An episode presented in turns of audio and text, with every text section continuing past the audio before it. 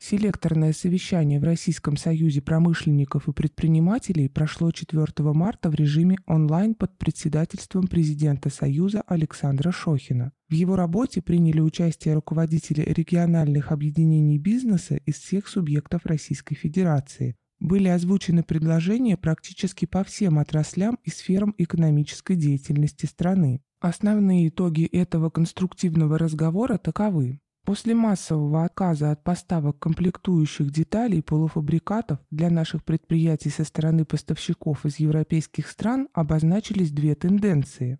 Первое. Ту же продукцию нам предлагают поставлять не напрямую, а из Турции, Китая, Ирана и других государств. Это говорит о том, что европейский бизнес, вынужденный отказаться от прямых поставок в нашу страну под политическим давлением своих правительств, не готов уйти с российского рынка.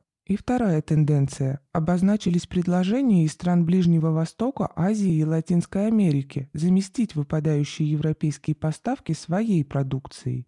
Все это свидетельствует о том, что на российском рынке никакого тотального дефицита не будет. Однако для переориентации на иных поставщиков необходимо снять бюрократические преграды, которых, к сожалению, в наше время у нас еще много.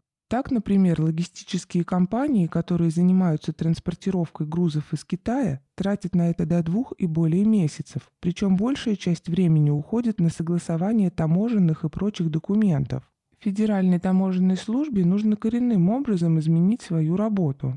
Одной из серьезных мер поддержки, которые сегодня были приняты Госдумой, является расширение объемов государственного заказа. Это было хорошо воспринято бизнесом. Вопрос опять же в том, чтобы упростить процедуры участия отечественных производителей в тендерах и конкурсах, особенно для малых и средних предприятий, которые чаще всего по этой причине остаются за бортом госзаказа, хотя имеют серьезный совокупный потенциал роста в различных отраслях экономики. Пакет требуемых для участия в тендерах документов и сроки их рассмотрения должны быть сокращены как минимум вдвое.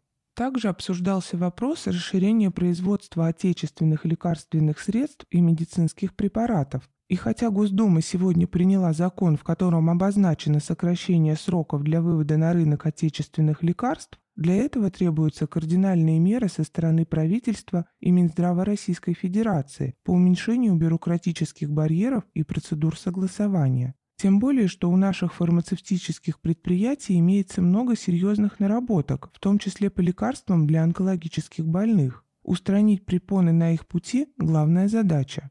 Реализация предложений бизнеса требует принятия не только законодательных актов, но и иных нормативных документов, в том числе через решение правительства и указы президента Российской Федерации. И эта работа уже ведется.